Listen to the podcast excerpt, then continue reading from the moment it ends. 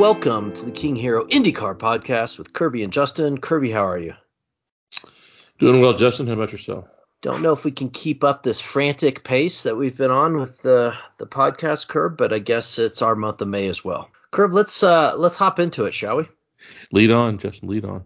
Thank you. Um, Emma Dixon. Wow, we're gonna start out with IndyCar this this show.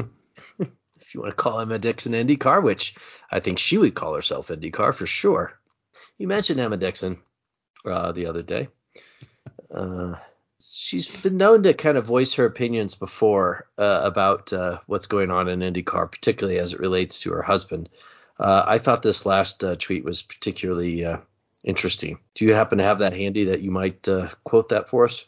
Emma Dixon tweets after qualifying on Friday that Scotty is having such a rough season! Exclamation point. The car is a disaster! Exclamation point. Has been all season and then one of those little uh, yellow face emoji things with the teardrop. so, um, if you're on Dixon's crew, working the late hours, fixing his car for everything, you know, old Scott wants, is that what you want to read, Curb, ever? I don't think so. I think, uh, as a general rule, uh, it's not a good thing when spouses, parents, girlfriends, boyfriends uh, get involved in trying to defend you publicly. Uh, just there's no way to win in those circumstances. I mean, if you're Chip Ganassi or Mike Hull reading that, I mean, it's got to boil your blood a little bit. You know, the car's been a disaster all season. You're uh, our 23 year old or 25 year old or whatever he is on the front row. you're pointing the finger at us. You know, I mean, yeah. it's that those kind of dynamics, you know, start to pop up when when uh, you have a slow start to a season and I don't think she has a reputation. She's no uh, uh, Ashley Judd or anything like that, right? Reputation wise. So she's got. No, I'm not saying she is. I'm just saying you don't want to criticize the team ever, almost. You know. I mean, not not when you're still on the team. That's right. Rossi's pro- Rossi practically has no tongue left. He's been so many times, right? But right. he's still doing it. He's still biting the tongue. All right. right that would be my only comment about that. I'm not saying that, you know, Miss Dixon needs to be muzzled about everything or anything, but I'm just suggesting she might be a little better off staying in her lane on this one. Yeah, it's one thing to spout off about another driver on another team, like I think is the other incident you're thinking of a few years ago. But um, when you're spouting off about your your own team that your husband's still on, it's uh, can be a little bit more uh, problematic. Let's go to the elephant in the room, right? Uh, we've documented here before how long it's been how many years was it before he won that pole at Indy last year? And hasn't been close to a pole since then, right? On a on a road or street course, and it's the old Formula One teammate thing, right? Your teammate's kicking your ass right now. So yeah, look, I have often started a year saying this might, you know, be the beginning of the end for Dixon, right? Right. And every year I've been wrong. This year I didn't say that because I've been burnt so many times, and this might be the year where I would have been right. I don't know. It's too early. Yeah, I mean, he is uh, by hook or by crook scoring points. He's got himself up to fifth in the standings. So uh, it may sound odd for us to be, uh, uh, you know, saying these kind of things, but it certainly isn't based on his qualifying that he's he's been piling up these points. No, well, that's a great point. Is that he is still fifth in this? I mean, he's been nowhere all year right? Right. Yeah. And he's yeah, just I mean, he's... fifth, and he, he was terrible. And I mean, the GMR did not go the way he wanted it to go, but he still ended up in tenth, right? St. Pete, he was on the wrong strategy, and he still ended up at the front of of the guys that were on that that took the wrong strategy choice. You know, maybe we are being a bit too hard on him. I don't know, but it, you know, it, he's still lurking in fifth, which is, I mean, you know, I mean, it's the classic, you know, thing on Scott Dixon, I guess. Dixon, I guess qualifying is just a, a pure performance thing, and and whether it's the team or or him, you know, I'm sure there's or some Honda. combination. Or Honda. Or Honda. Yeah. Uh, you know, but again, Palou's on the front row Saturday, and and Dixon's 21st. But you know, when your when your teammates doing it and qualifying and you're not, you know, you you get frustrated, and I'm sure everybody's frustrated, including Mrs. Dixon. Even more in Formula One, but it matters, um, you know, what your teammates doing, and uh, you know, if you look at the guys in Formula One, her Lewis Hamilton so far has been outperformed by George Russell. Lando Norris has the full measure of uh, Danny Ricks, and you know, it looks like Ricks's career might be on the wane here because of it. Does matter what your teammates do matters. But he is fifth in the standings. He is still lurking. You know, one one win in Indy, he's probably going to be leading the damn thing. Curb, um, this has been in the back of my mind for a few weeks now, and it just situation just seems to be getting worse. Um, Conor Daly, it's not what you think. Uh, who had his what best race of the year? I would say at at the Indy GMR. Yeah, his best result. Yeah. Came in fifth, but I'm not going to say anything about that. okay. Um, what I am going to talk about is BitNile. You're wondering if they've collected all the money? yeah, exactly. I mean, with what we're seeing happen with crypto, and don't forget, crypto.com was a huge sponsor, the sponsor of what the Miami F1. And from what I understand, uh, the reason at least half of those celebrities were there because oh, they were really? being, yeah, they were being paid by them. He had a like a three year deal. At least two. I don't know about three, but yeah. Three. Yeah, I know. I is BitNile going to last three three years? Curb. That's I guess that's uh, the blunt question. Well, kind of the pet boys of today. Um, maybe, maybe not. Look, I don't follow crypto. I mean, I don't follow uh, Bitcoin or crypt, whatever cryptocurrencies, whatever the term is. Um, but from my understanding, they can they can be down in the dumps today, and they'll be worth a, you know a million dollars a share tomorrow, right? So who knows? I would, I would hope that Carpenter's thinking he's got his, yeah, his season's money up front. I look at two headlines when I look up BitNile. First one from three days ago, Yahoo Finance. No matter the name, BitNile Holdings is a stock to avoid. um, one from Seeking Alpha headline: BitNile Holdings, Bitcoin miner facing crypto market headwinds. I don't think people want to listen to us talk about uh, cryptocurrency all night because I could ask you lots of questions and how how these companies uh, created uh, crypto billionaires and want to throw around money on uh, sponsoring race teams. I don't I don't know. You have to tell me that later off air. Well, somehow Kirby, I think anybody who's listening to this show for any length of time would know that it was highly unlikely you would be on the cutting edge of the uh, crypto wave. And guilty as charged. Yeah, as you swig down an iced drink. A nice uh, ice water for the evening, yes. Oh, okay. Well, I worry. I I worry. I worry for Ed, um, and I worry for Conor's uh, you know, career after this year. Um, even if they got these years paid. I don't blame you. I don't blame you. Curb, I, I want to get uh, I want to get your impressions of the Grand Prix, and we'll get to that in a second. There's probably because you were at the race, there's probably a few things you missed that I caught because uh, I was watching it um, in replay. In fact, mm-hmm. I had to watch that a couple of times that race to kind of understand what happened. I mean, admittedly, the first time I st- I watched it was after a very long night out. Right. So I won't I won't claim to have all my my all my capacities with me at the time of viewing. Okay. Yeah. Um, but the second time I watched it, and uh, you know, but and I it was actually an interest. I mean, it was a great race. I thought it was really great race, and we'll get to all that. I'll, get to that in a second. But the, the the here's the one thing I found very interesting about Will Power. So Will Power after he won the pole was very you know, nonchalant, I guess. When you say Curry wasn't all charged up, he wasn't going like, was, yeah.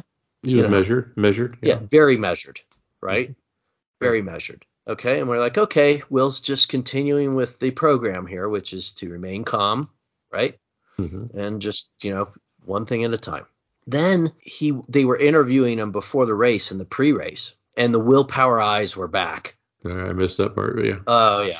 Now this interview probably worth going back on Peacock to watch because you're gonna know exactly what I'm talking about. I'm like, oh no, there's there's the old Will, right? Because he was right. like looking, he was like looking at the sky. He was uh, like the guy was asking him questions. He was barely hearing the question. You could tell.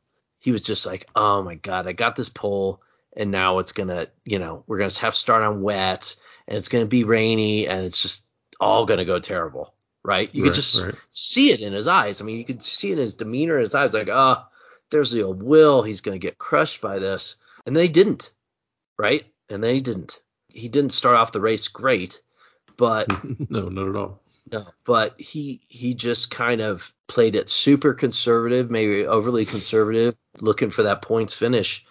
Um, not trying to win the thing uh, too hard, I think. It is interesting. Uh, he was very conservative on that opening lap. I guess he wanted to make sure that he didn't didn't find himself in difficulty and uh, and yielded you know his spot to two or three guys there in the in the first half of lap. At the end of the day, you know, he made sure he finished. And um, there were times in the middle of the race where you know he figured he was gonna settle for you know just being in the second half of the, the top ten and uh, call it a day. It's worked out for him. Um, you know, it's unusual, not what you're used to seeing from Will Power, but uh, I guess uh, knock on wood, hopefully he can keep it up. Yeah, and he's winning the championship without having won a race. Yeah, I mean, uh, can he podium his way to the championship? I mean, he's 14 points, almost seems like the biggest lead of the season too, doesn't it? I mean, he's I don't remember anybody being that much anybody being that far ahead uh, after these previous races. You kind of surprising that that Newgarden's still in fourth place because uh, he's had two big finishes, two wins, and then three crappy races. So he's yeah. uh he's a feast or famine so far. I don't even keep that up. Curb, um, was Saturday's weather um, when you on the last po- podcast you said uh, that it was going to be Chamber of Commerce weather. Uh, mm-hmm. Was that the weather you were referring to on Saturday?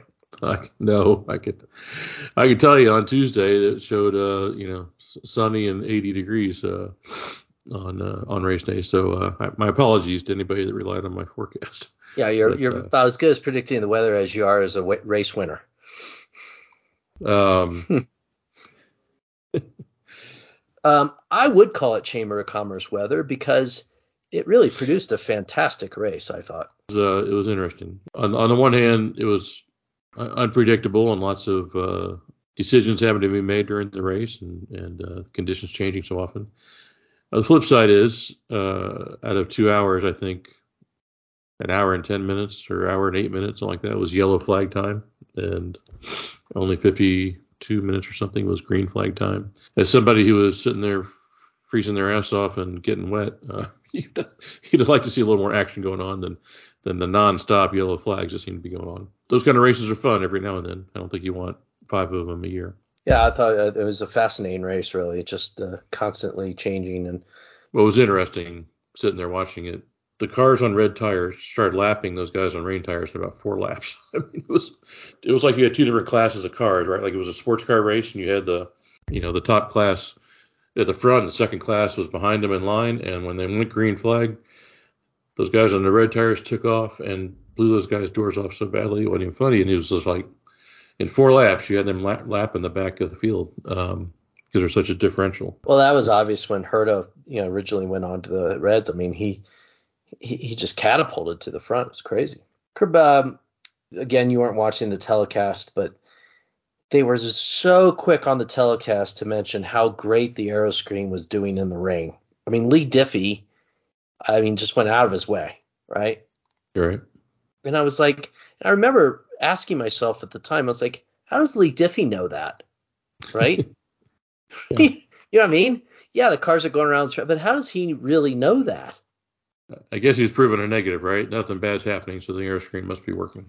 That's all, all you can speculate. Uh, and it seems like it was pretty mixed bag after the race what people thought of it. I, I think those those conditions, those rooster tails, those cars were full, throwing up. I don't think it really would have mattered what you had, right? I don't think yeah, I mean, any better on your helmet. I mean, you had, you had one extreme where Pagenaud was asking for windshield wipers, and uh, the other extreme where, from you know, from what I understood most of them to say was it wouldn't have mattered if you had a screen or not a screen. Uh, you still couldn't see through the ro- rooster tails. Yeah, that's kind of my opinion too. They, they, of course, they're trying to make a bit of a hubbub of it, but why do they have to go so far out of their way to complement that aero screen?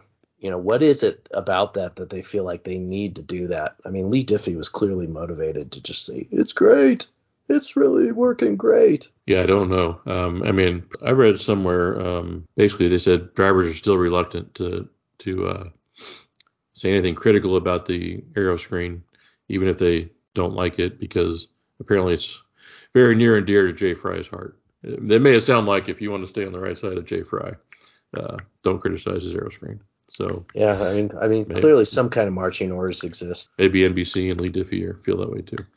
Curb, um, uh, before we get to qualifying predictions, uh, you went to the race. Overall impressions? Anything you want to remark about it, uh, et cetera, et cetera? A strange day. You know, I, I left my house thinking, boy, I got to stop and pick up some sunscreen here on the way to the race. By the time I got to the race, you just left it in the car and didn't even worry about it. So it was, it was uh, strange weather here in Indianapolis. And um, the race itself was, uh, you know, I thought they had a good crowd, particularly given the weather. And when you get uh, cars on different tires and, and watching the differences and watch them, you know, seek out the the water when they needed to for the rain tires or seek out the dry line when they needed to for the, the red tires. Watched on TV, maybe you understood better why the yellow flags are so long from where we were sitting, you sure had to wonder what the hell was going on sometimes with those long yellow flags. Kurt uh, got qualifying for the big one for the Indy 500 coming up this weekend. Um, with the brief amount of time we have left, uh, you want to make a prediction as to who you see as the pole sitter come Sunday? Well, what do you think? Uh, Chevy's still gonna have the better Honda? Uh, money would be on that. I would think smart money would be on that. Yeah. But well, you know, having said that, you never know that you know Honda could be lurking, could be much like Scott Dixon lurking. You know, the temptation uh, is to to throw Will Power's name out there, um, but lately that seems to be a, a game for the youngsters. On the Chevy side, you got Pato O'Ward, even Rosenqvist won the pole at Texas, right? So, um, you know, I'm, I'm going to go with the young guns and the Chevy cars, either Pato O'Ward or, or VeeKay. Okay. I can't argue with that, but I'm going to choose Will Power.